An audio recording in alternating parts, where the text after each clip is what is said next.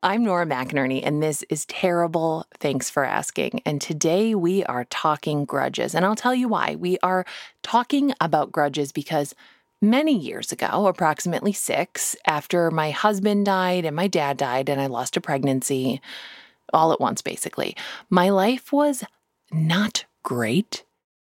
And the thing about hurt people, about grieving people, is that we are not at our best. I was not at my best for sure. And a part of me knew that, but most of me was really, truly committed. I mean, full time job was noticing how bad other people were to me, around me, adjacent to me. So I had a lot of grudges, a lot, a lot. And I was holding on to them so tightly, it felt like my fingers could crack, my bones would turn to dust. I was about to die with carpal tunnel, and the doctors were going to be like, What's that in her knotted hand? Mm, mm, mm, mm, mm. It's something that happened in 2014. It's not fun to be like this. It's not fun to be around a person like this. And my therapist, who I paid to be around me, she suggested that I write out all of these things that I was holding on to, that I write the stories in great detail. Okay, the who, what, when, where, why, how, what it meant. And I did. I started a fresh notebook and I did what I always do with any fresh notebook. I wrote my name, my email address, and my phone number inside the cover so that if it was lost, it comes back to me. I always do this. Not always my number, but you know, at least always my email address. And then I just got to writing. I got to writing by hand every single grudge I was holding on to. My therapist was absolutely correct. This was a powerful exercise. it was powerful because for some of these grudges, writing it out showed me that actually I was the jerk. I was wrong. And the person who I was holding something against should actually be holding something against me. And for some of these stories, I was validated. I was validated by my own self. It was a really bad thing that happened that they did. And for most of them, honestly, the result was somewhere in the middle there was a lot of nuance to it, and that helped me soften a little bit. I could see things more clearly. I could see how all of these situations were just people being people. And they're sometimes disappointing, sometimes frustrating, and usually, even then, still doing their best. And frankly, some people's best is just not good, including my own sometimes. Sometimes my best is so embarrassing, so cringy, so awful. So, what happened to this notebook? I left it in the seat back pocket of an airplane after spending a significant amount of that flight detailing, and I do mean detailing with names, places, and identifying details, a very specific grudge. I was just filling up the empty pages of this notebook. I left it in the seat back pocket of an airplane and I never saw it again. And yeah, I could have called about it, but what would I say? What would I say? Hello? Hi, um, yes, I was in seat 23F, 23F, and I left a truly unhinged collection of personal anecdotes on your fart tube. Could you find it for me? no, I didn't call. Instead, I trusted that with my name inside, someone would return it to me. And as of this recording, they have not. And I do pray that it is somewhere in a landfill returning to the earth.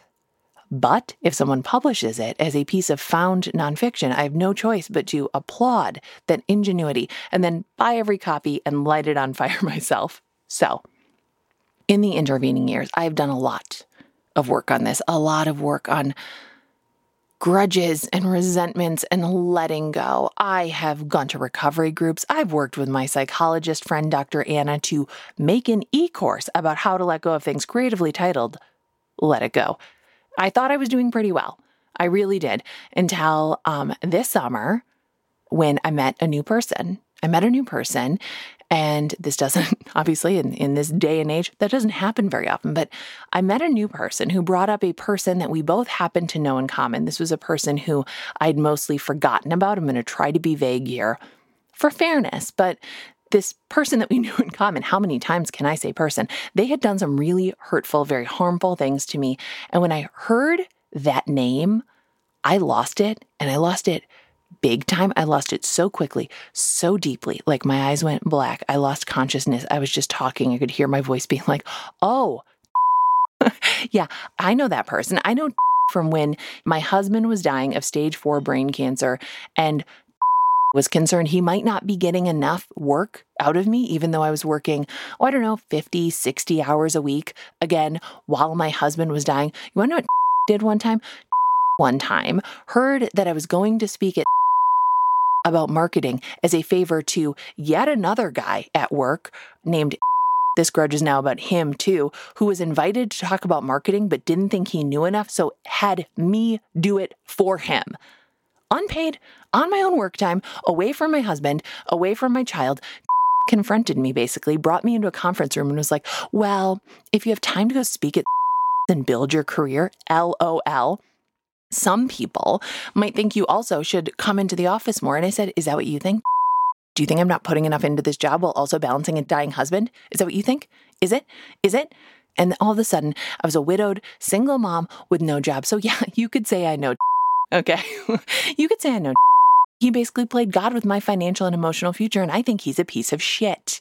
So, yeah, I guess I'm still holding that grudge. So that's a bigger example, but I do still hold a grudge against uh, also a teenager who took a basketball from my late husband when he was a little kid and kicked it across a highway. I hold a grudge against the third grade teacher who described my hair as dishwater blonde in front of the whole class when in no way was I asking her to describe the color of my hair. And also, dishwater? Dishwater? Just call it ugly lady. Also, may she rest in peace. She was actually a lovely teacher and a wonderful human being, but wow, that stuck with me.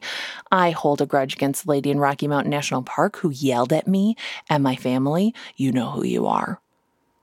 I hold a grudge against the boss who made the women beneath him do all his work and took all the credit for it.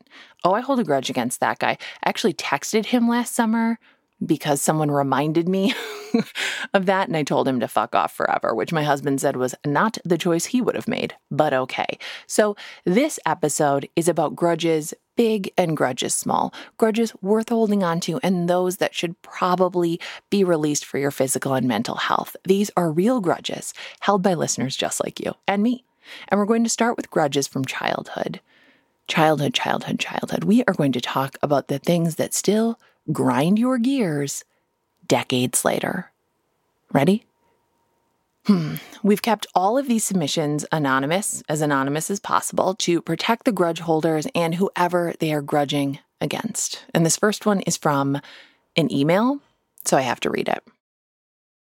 My junior year of high school, my mom and I were arguing about something as we pulled up to the carpool drop off lane. I think we were arguing about how I didn't want to switch schools because she wanted to send me to a tiny private Christian school when I was already attending the top ranked public high school and about to start the IB program. And she turned to me and said, You are of the devil. Oh my God. And then I went into my Spanish class and I was crying, and my friend Caitlin drew me a cartoon of me as an angel with Maroon 5 lyrics. I asked my mom about it a few years ago and she didn't remember the conversation, but I will never, ever forget. A listener. How could you forget your mother telling you you were of the devil? Now get out of my car. It's drop off, and you know those other moms are a little little little uptight okay in that lane. I will never forget my mother margaret McInerny throwing the destiny's child mix cd that i made out of a car window moving car on highway 100 she littered to make a point. and that cd it took hours to burn margaret hours. We're going to be addressing that in person soon. Next grudge. Uh, my grudge story is actually kind of weird because I am still very close with the person that I'm holding a grudge against. And I actually just realized like two days ago that I'm holding a grudge against her. The person in question is a cousin of mine who has been like a sister to me my entire life. We've been best friends our whole life. And when we were teenagers, we started kind of growing apart a little bit because that's just kind of what happens when you're teenagers and things are kind of weird and you're hormonal and angry all the time. And she had started making other friends and I had started making other friends and I had also started to struggle with my mental health for the first time. And I had started to self harm and I kept it to myself for a while and finally I decided that I wanted to talk to her about it because I was feeling really overwhelmed and when I told her about it, we were on AOL Instant Messenger. So I told her about it and her only response was, I don't want to talk about this. You're being really stupid. And then she logged off. So it was like she slammed an internet door in my face because if you remember on AIM, when someone logged off, it was like a door shutting sound. So it was especially heinous. And I just, we've still been friends. Um, we're still close-ish. And recently she kind of apologized to me about the fact that she hasn't been a great friend to me. She didn't acknowledge this specific instance, but it's what kind of made me start thinking about it. Okay, just hearing someone describe the AIM log off sound triggered so many physical memories. That's my dog barking, by the way. Now I have a grudge against my dog barking while I'm trying to record. Let's hear from our next caller. Trying to figure out how to not hold a grudge against my father in law. Some backstory my husband and I are in a very unique situation in that our in-laws were and still are somewhat very close friends. And so this meant that we spent holidays together, a very unusual experience, I know, and just spent a lot of time together. My husband's parents went through a divorce um, during the pandemic. And in the process of that divorce, I was very disappointed with the way that my father-in-law handled it and behaved. And the divorce kind of illuminated the reality that there is a difference between what you can say and participate in as a nuclear family member versus a chosen family member. And so I kind of found myself in a position where I was not able to weigh in or to say anything about the behavior that I was witnessing because I wanted to follow the lead of my husband and of his brother and honor their experience and, you know, not interject where it was not my place. But what this means now is that I'm having a really hard time moving forward, feeling the same closeness that I once did with my father-in-law because I don't feel like there has been any accountability for how he handled his divorce. And some people are choosing to just leave it and, you know, not get into it. And by default, I sort of feel like I have to, and there's no room for a healthy conversation uh, because there's no precedent set by anyone else to have a conversation about our experiences of a situation that you know starts with two people but has had an enormous ripple effect on the ways that our family spend time together now. My grudge is against my sister, who has always been very weird with me from a very young age. But as an adult, she told my gay daughter that my husband and I did not accept her. Quick note the her in this story is the daughter, as in this caller's daughter was told by her aunt, Your parents don't accept you. She assumed that we don't accept her, which is a lie. I don't believe God makes mistakes. My daughter was made that way. We love her. She knows that. But out of respect, when she told my daughter that at a luncheon that they went out to, my daughter kept quiet. And um yeah, that's a hard grudge to um swallow, to forget and to forgive. So we haven't spoken in like three years because of that. So my dad and I haven't spoken in four years. He's a marathon grudge holder. I'm a marathon grudge holder. We got in a fight over the phone, and that was the last time we spoke. I did, however, send him an email in 2019 informing him that his daughter in law, my brother's wife, had died of pancreatic cancer. And then there's all sorts of resentment and grudges there to stack on top of the already existing ones. I don't really know if the relationship is salvageable. I don't know if I want it to be. I feel more at peace without him in my life. So it's this weird, conflicted feeling of letting go slash feeling an intense resentment and all the grudges. That is a twist cone of grudges, a swirl of letting go and clinging on.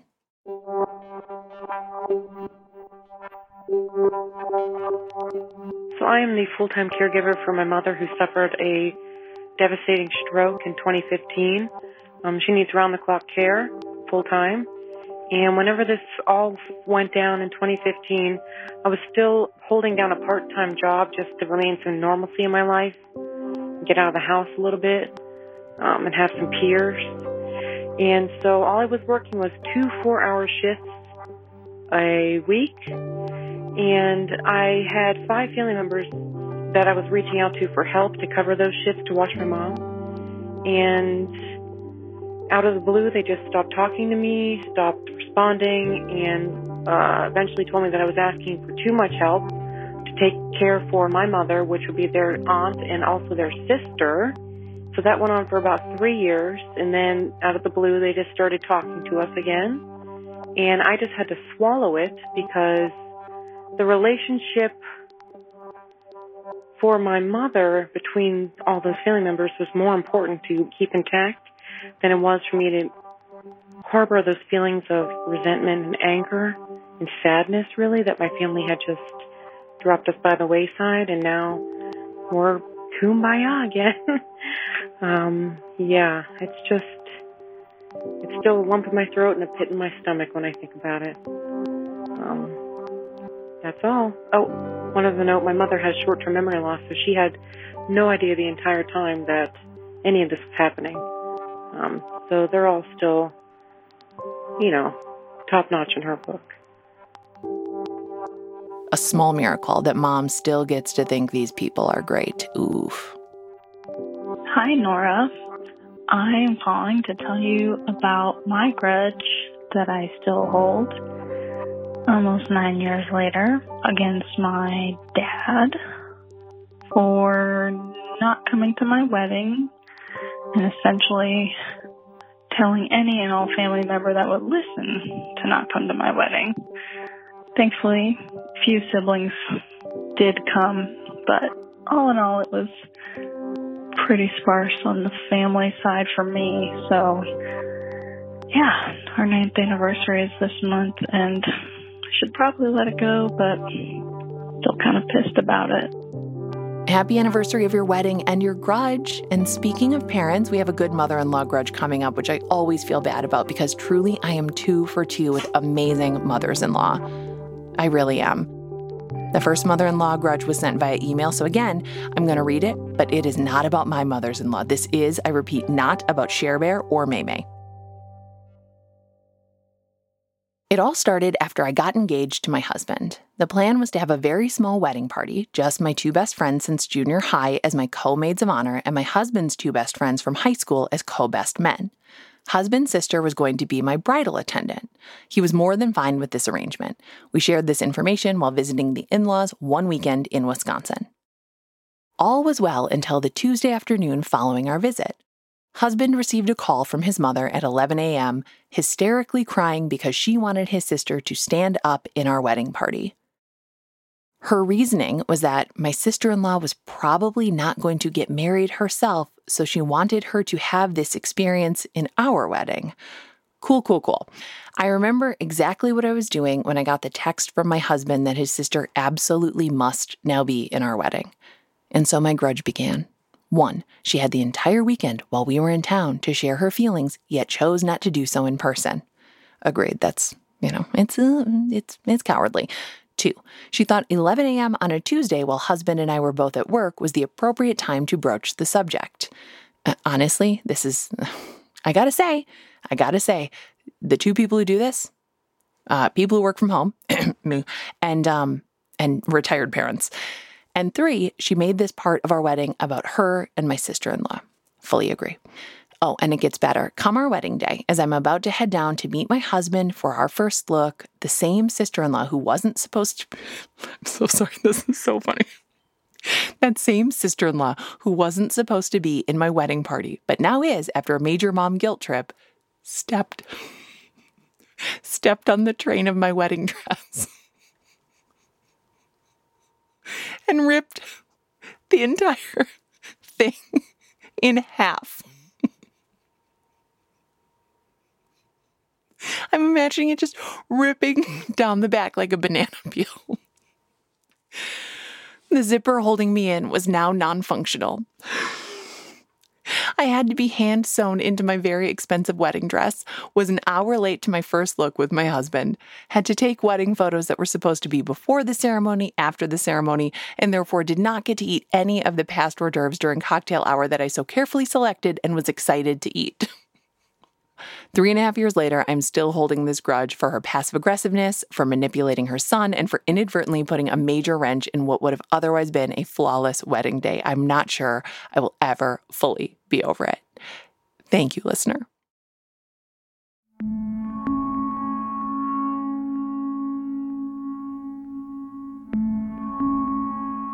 Hi, Nora. I just watched your story about grudges, and it's ironic because I just got through sending my husband a pretty terse text about his mother who came to pick up our children while he's at work. We've been married for, it'll be 11 years in July, an 11 year grudge towards him because of the way his mother has treated me since we've been married and his inability to stand up to her on my behalf or for many years even acknowledge macro and micro aggressions that she has displayed towards me. And so, I mean, I don't know if it's fair to say you're holding a grudge against your husband, but it's a barrier, it's a boulder, it's something that whenever I engage with her, which at this point is very, very rare, and the behavior that she's displayed always shows up, I just instantly feel mad at him. You know, at this point, my kids can feel it, everyone feels it, and I stay back. I don't go to family functions, I don't go to birthdays. You know, I just completely remove myself from the behavior. But in doing that, I just get no support from my husband. And so it's a grudge. It's a grudge so much so that I can fantasize about detaching myself from his extended family officially through divorce. So it was the early 2000s. I was a freshman in high school and I had worked my little short, uncoordinated ass off, and I had made the freshman basketball team, and I was so proud of myself. And um, we had our first home game, and it's worth mentioning that at the same time, I had a crush on my best friend's older brother, which was not a great life choice, but I was 14, so you know, whatevs. Um, I was also a classic difficult teenager. I had attitude problems, and in my dad's words, I was insubordinate. So we play our first home game, and I decide instead of meeting up with my parents who have come to watch the game, I am going to run off with this boy that I have a crush on into the front seat of his GMC Jimmy that's parked in the parking lot. And inside that magical GMC Jimmy, I have my first real kiss. Now, in the middle of this sesh, somebody's banging on the window, and I look over, and it's a girl from my basketball team, and she says, Your dad's looking for you, and he is pissed. To make a long story short, I reunite with my parents, and uh, my father decides, as punishment, that this whole business with the boy was just the straw that broke the camel's back, and I need to quit my basketball team as a consequence for my actions. So I have to take my jersey and my shorts into my coach, who also happens to be the high school algebra teacher, because, you know, rural high school. And it was absolutely devastating for me at the time. And um, now, with some perspective, I can understand where my dad was coming from. But to be honest, I still hold a grudge. I think it was too much, too much to do to a young, hormone driven 14 year old person. My freshman year of college, I left my small town of Circle Pines, Minnesota, and went to the big city of University of Minnesota, Minneapolis. I left my car home, to which my younger sister was allowed to use so she could get herself to work. And the first weekend that I was at college, she crashed the car, my car, that I paid for. I worked at, you know, Target and Cold Stone and babysat. And what my parents did was simply buy her a different car, one that she did not have to pay for or work for. And she just got a different car. And guess what? They never gave me another car. Ah, yes, the spoiled younger sibling grudge. It's a tale as old as time, one I cannot comment on. I may not comment because I was the spoiled younger sibling, although I never got my own car. Never got my own car. That's where my parents drew the line. And now it's time for a quick break.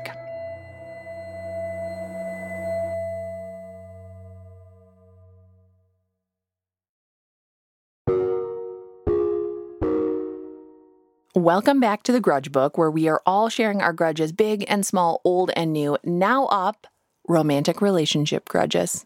Nora, this grudge that I have is over 10 years old. It is directed at an ex boyfriend. We dated all throughout college and then a little bit after that. So, five years in total. We had moved home in 2009 after college. We're living in different cities about an hour apart. And he was supposed to pick me up from the Detroit airport after I had gone on a trip with some friends. And he broke up with me via text while I was in the air, telling me he was not going to be picking me up at said airport. So I then had to call my mom and beg her to drive an hour and a half to come get me in Detroit and then take me home.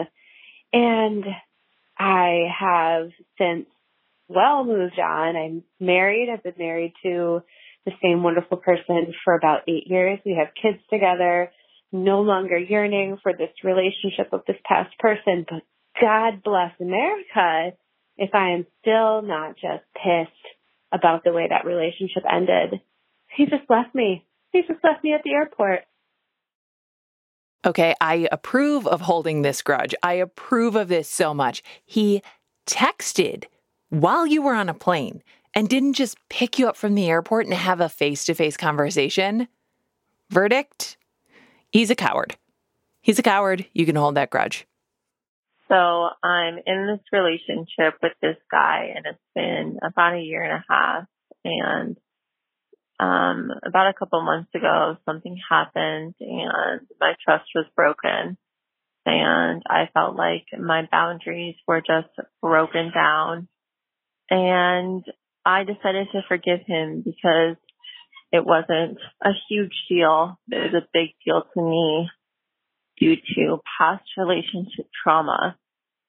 And now every single time we have a fight or something comes up, I somehow bring that up and he feels like he can't live a life without me bringing that up. And though I try really hard, it, it hurts really bad. And I feel like every time he doesn't text me back right away or when he's away from me for too long, that he is doing something he's quote unquote not supposed to.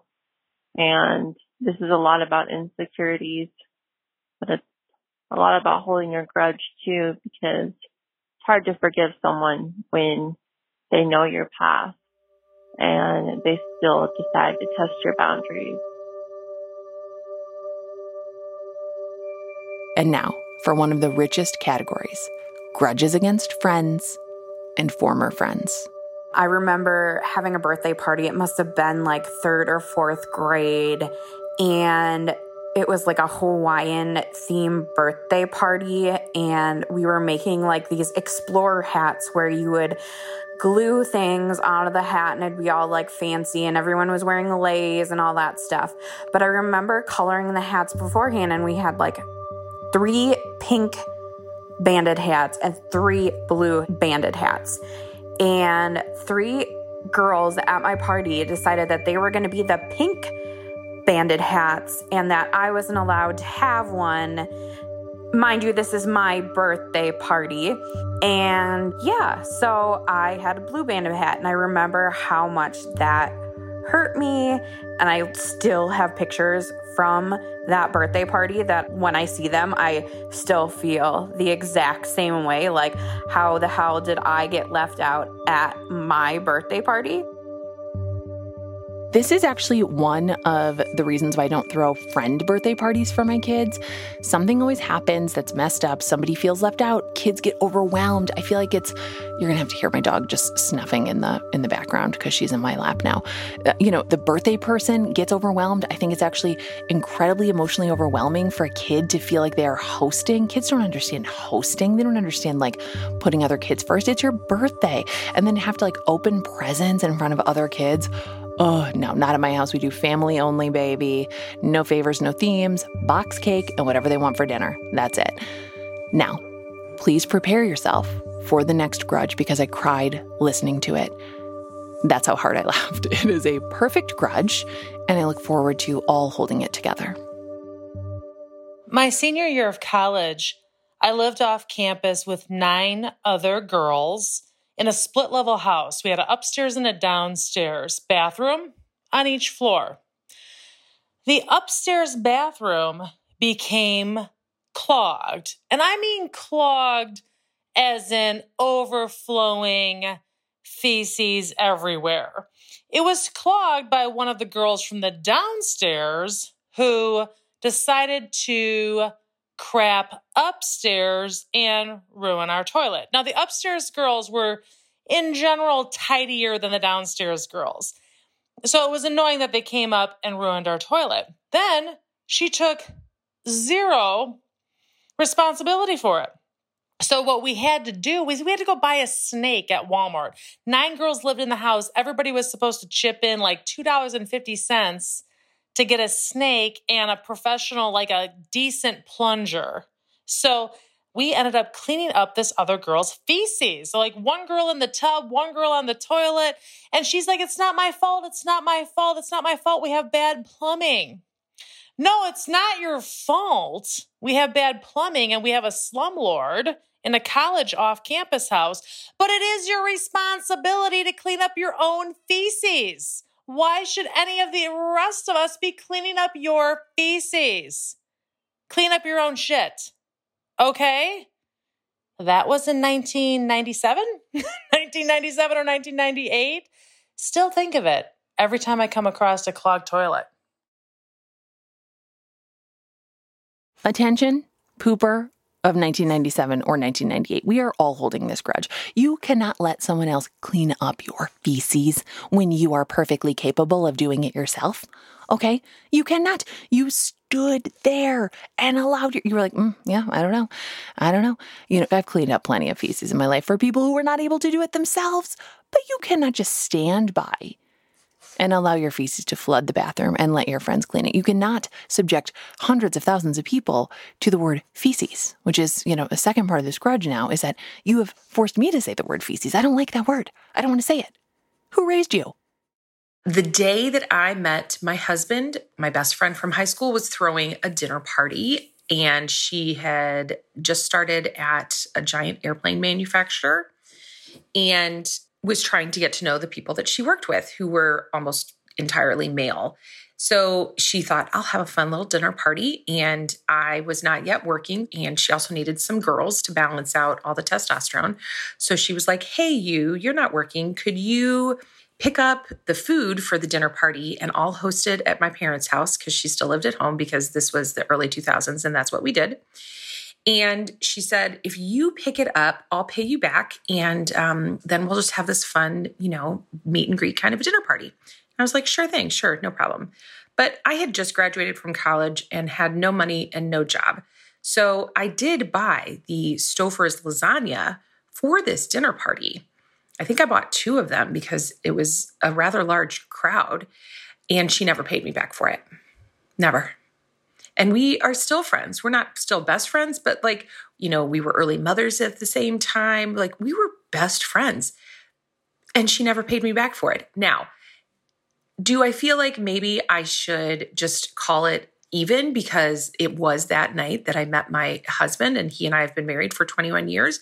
Maybe, maybe meeting your future partner for your life um, is equaled out, evened out rather by two Stouffer's lasagnas, but I was poor and I probably had like $3 left in my checking account when it was done.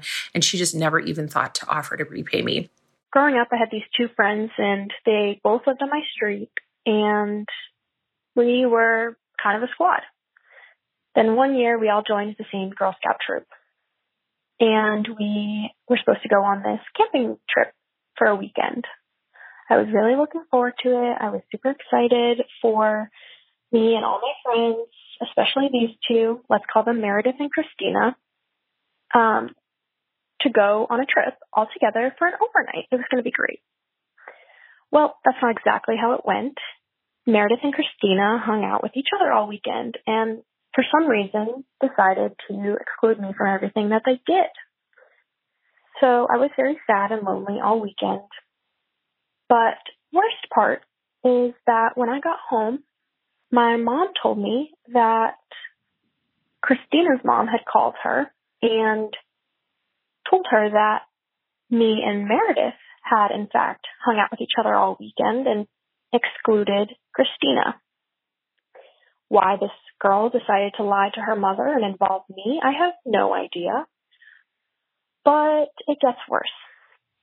Christina's mom was a touch overbearing and she decided that I needed to go over to their house to apologize.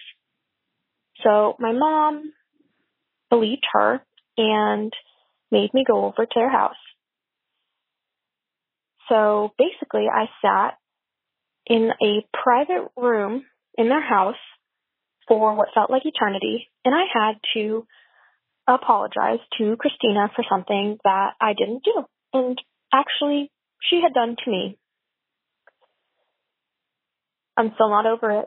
There was a girl in my class who nobody liked and I befriended her because I felt bad for her, kind of let her into our friend group, introduced her to all my friends. You know, this was like sophomore year.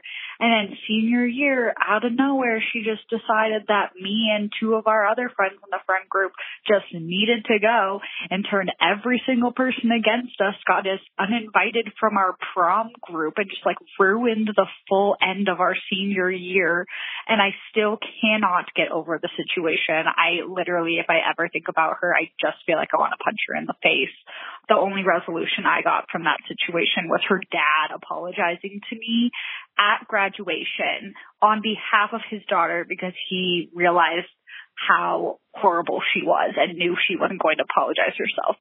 So, you know, you know who you are if you're out there still holding that grudge like 10 years later. Like eight years ago, we lived in a neighborhood and we had two dogs. One of them was like a sheepdog. She was great. Occasionally, she would like dig under our back fence and go to the neighbor's house and bark at them because that's what dogs do. They bark at people sometimes. But we tried really hard. We like tried to mend the fence. We were watching her see where she was getting out. It was fine. Um, however, they decided to threaten to sue us multiple times if we didn't get rid of our dog. And so I figured, well, I don't want to be sued and we're doing our best and she's still finding ways to get out. So we had to rehome our dog. It was super sad. I was nine months pregnant, whatever.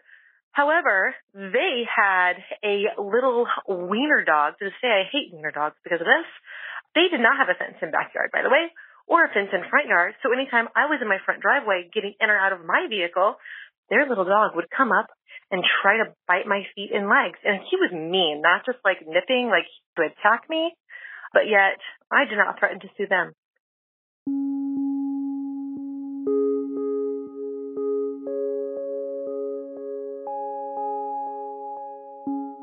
Hi, Nora and TTFA. I was calling to tell you about some grudges that I have. Two of them I can think of. I know there's more, but one specifically is my brother-in-law's best friend. We were working together on a professional project where I was being the contractor and supplier for items and he was flipping a rental house. And there were some bumps in the project like there always are. But he told me that, you know, he was pleased with what I did, that I did a good job. But when it came time to pay the bill, he threw a fit and threw me under the bus and called me into a face to face meeting with my brand new manager who knew none of the backstory and proceeded to tell my manager in front of me how terrible of a person I am and how terrible of a job I did in a professional setting.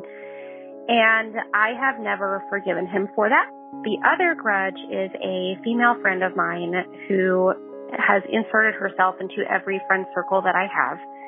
And so I can't seem to encounter people in group settings where she is not present.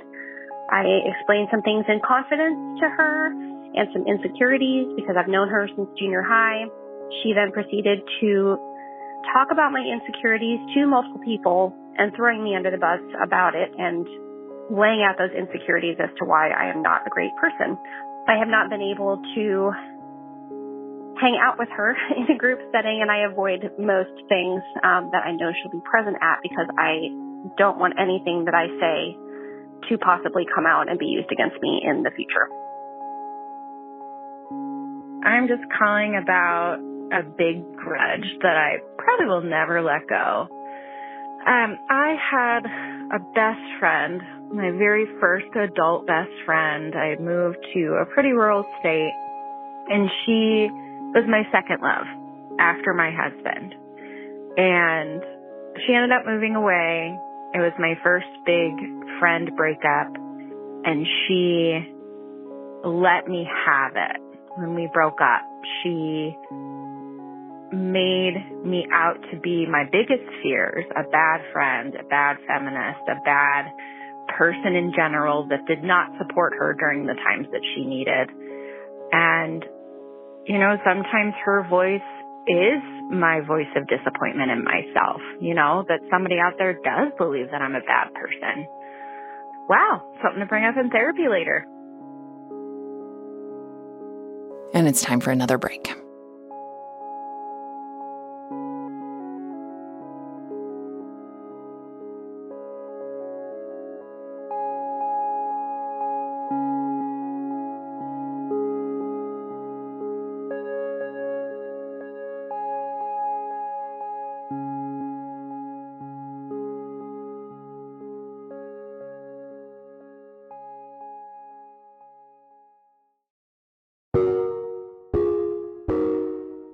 Okay, this is a new category of grudges that I'm calling proxy grudges or grudges by proxy. TBD. These are heroic grudges. These are the grudges we hold on behalf of another person, a person who cannot or will not hold on to them themselves.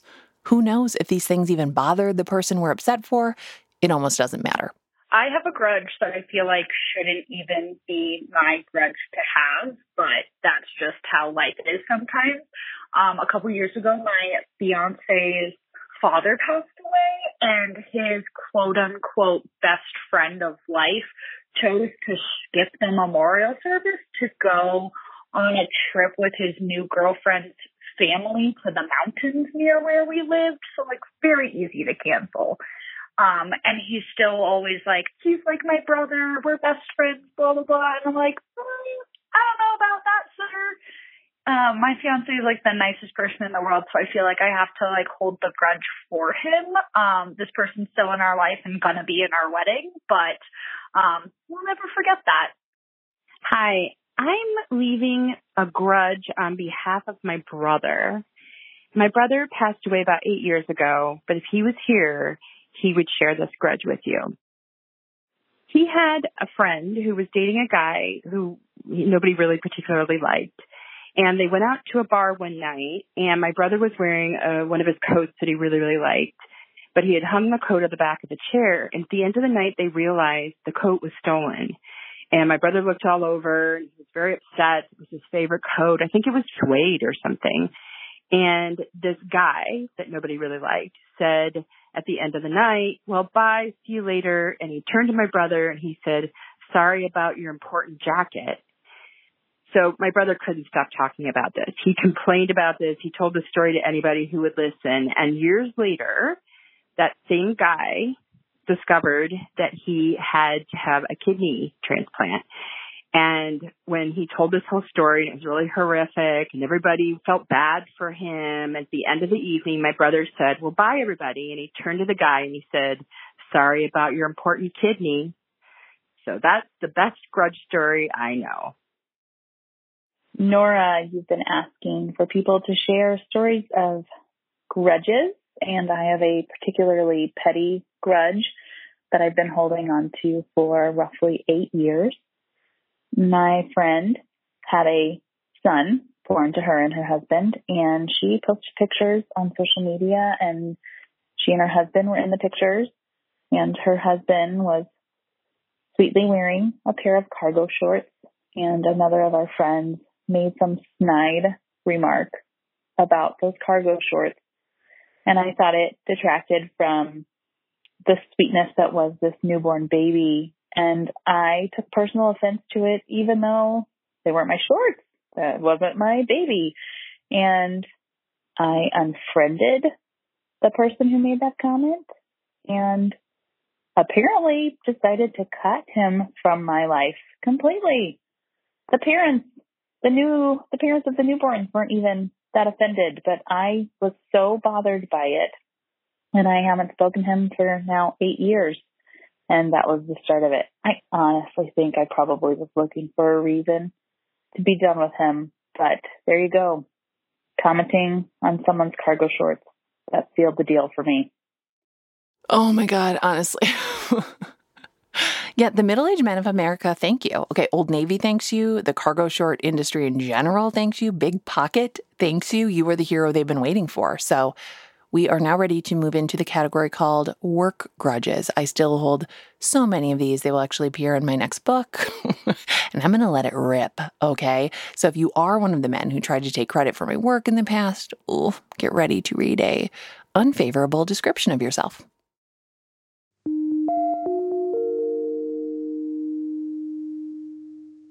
One grudge that I still hold comes from almost 13 years ago. I have a 12 year old set of twins and I already knew I was struggling with infertility. And so I timed my infertility treatments to match up with the only good benefit of my job at the time. I was working for a nonprofit they could pay me hardly anything. The health insurance was terrible, but they offered 12 weeks paid maternity leave if you'd worked there two years. So I hung on for two years before I really hit those fertility treatments hard. And then I got pregnant with twins, held on, didn't need to use any of my leave, wait, had them full term, was so excited I would get three months paid home with my babies because twins are expensive. Only for my boss to say she didn't like the note my doctor wrote. And not only did I not get my 12 weeks paid, they forced me to technically resign and have to go on COBRA. So I didn't even get paid and it cost me money. And then they just rehired me after I was done with my quote leave. So that was fun. And it's been 13 years. And whenever I think about that boss today, I still, I'm going to admit, I have violent thoughts because I thought women shouldn't do this shit to other women. Hopefully I can say shit. My grudge that I wanted to share is one of my coworkers. We were on the same team and like peers in our job. When I left that job to start my own business, she made a point to say, I better be invited to your VIP event when you open. And I remembered that. And nine months later, when I opened and had a special VIP family and friends invite only event, I made a point to invite her because she told me that was important to her. And not only did she not come to that event, she never came into the store ever, not once.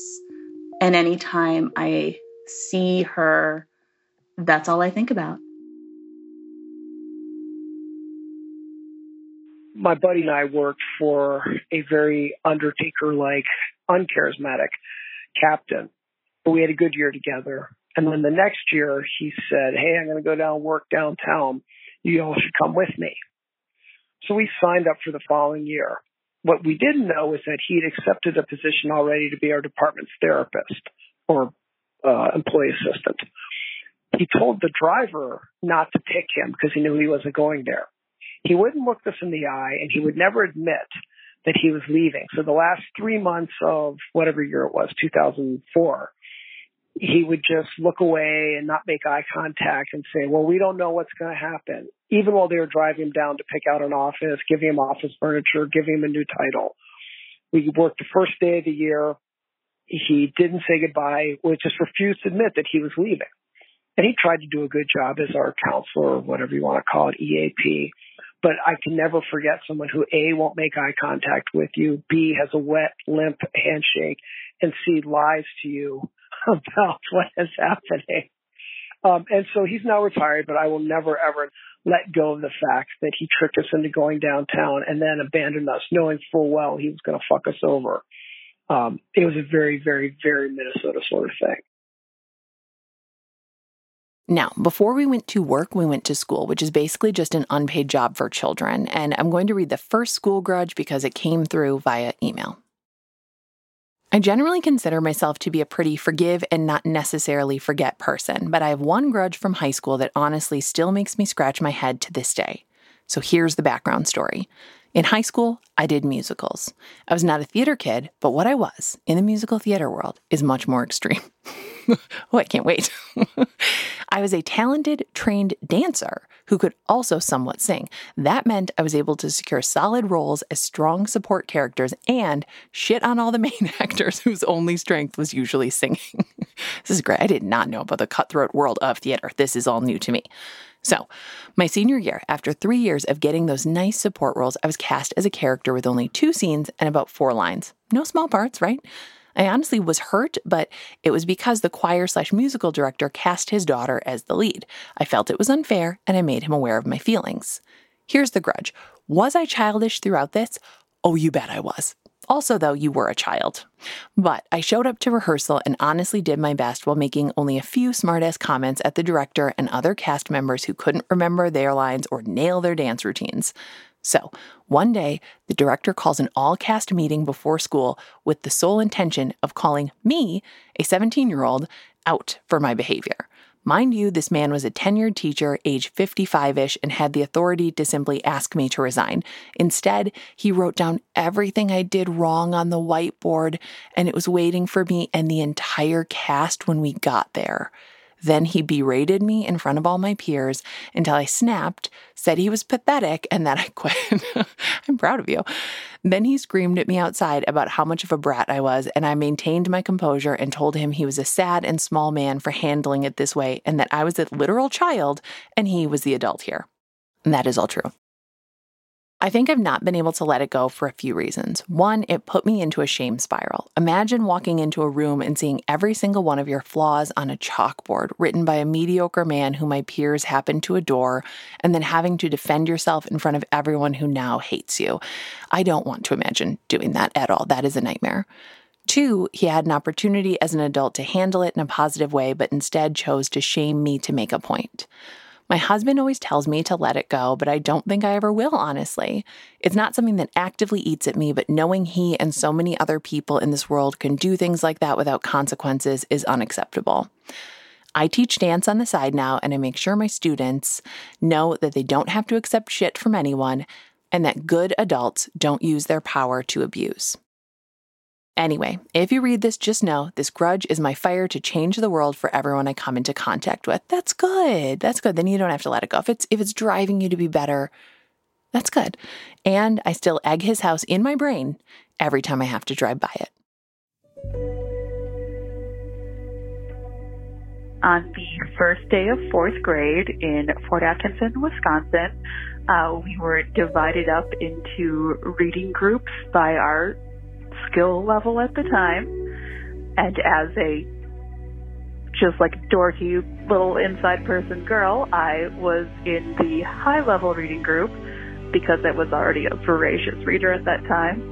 And my teacher uh, came over to me when I went to the group I was supposed to be in and looked at me and said, Oh, sweetie, are you sure you're supposed to be over here? And I will remember that until I die, and I will have a fiery dislike of her forever. Uh, I'm not sure what she saw in me that made her think I couldn't read, but she was wrong. And eventually she went on Oprah with her husband and had sort of an embarrassing segment on there. Um, so I did get some satisfaction from her embarrassing herself in front of Oprah, but I still dislike her.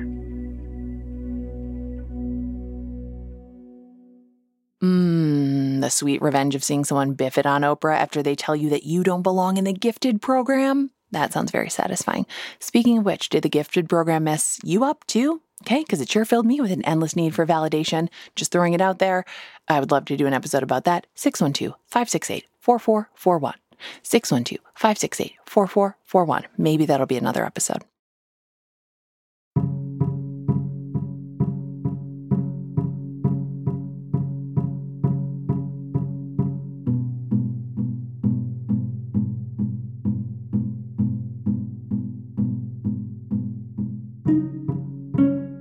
My goodness. Um, what a day, what a day, what a day. I feel so honored that all of you shared those grudges with me. I also want you to know that um, I I, I, I never actually got to the next step with my therapist. Someone asked, like, what do you do afterwards? I have no idea. I lost the notebook. I lost the notebook. I don't know if there was some other symbolic step other than like getting it out. But I hope that participating in this episode was like a little mini grudge book for you and that you can release it into the wild of the internet and let it go just a little bit, except for some of these which do not deserve to be released and you can hold on to for as long as you want. I'm talking about the pooper of 97, 98.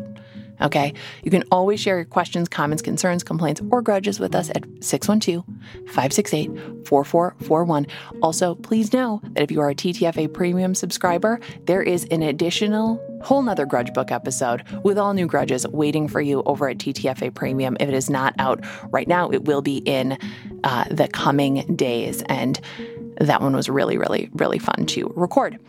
This has been terrible. Thanks for asking. And I am Nora McInerney, and you are a lovely person.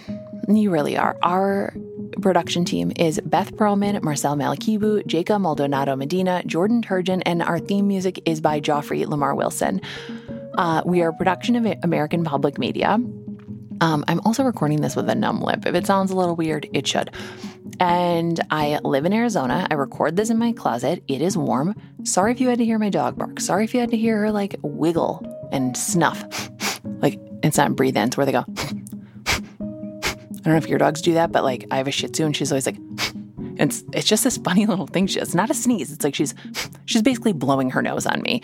I feel like it is extremely disrespectful. But what if it's actually because nobody knows what dogs are thinking? A sign of the ultimate respect. We don't know. Um, boop boop boop. I think that's it. I think that's it. Goodbye. Goodbye. Goodbye.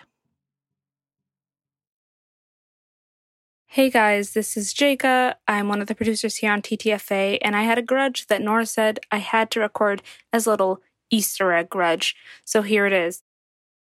Junior year of high school, the album AM by the Arctic Monkeys comes out. It's a big deal, you know, all of us really love it.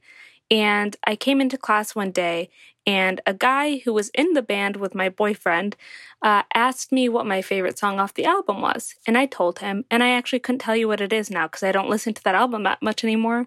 But he said, with the most shock in his voice, Wow, I'm surprised you actually picked the best song off of the album.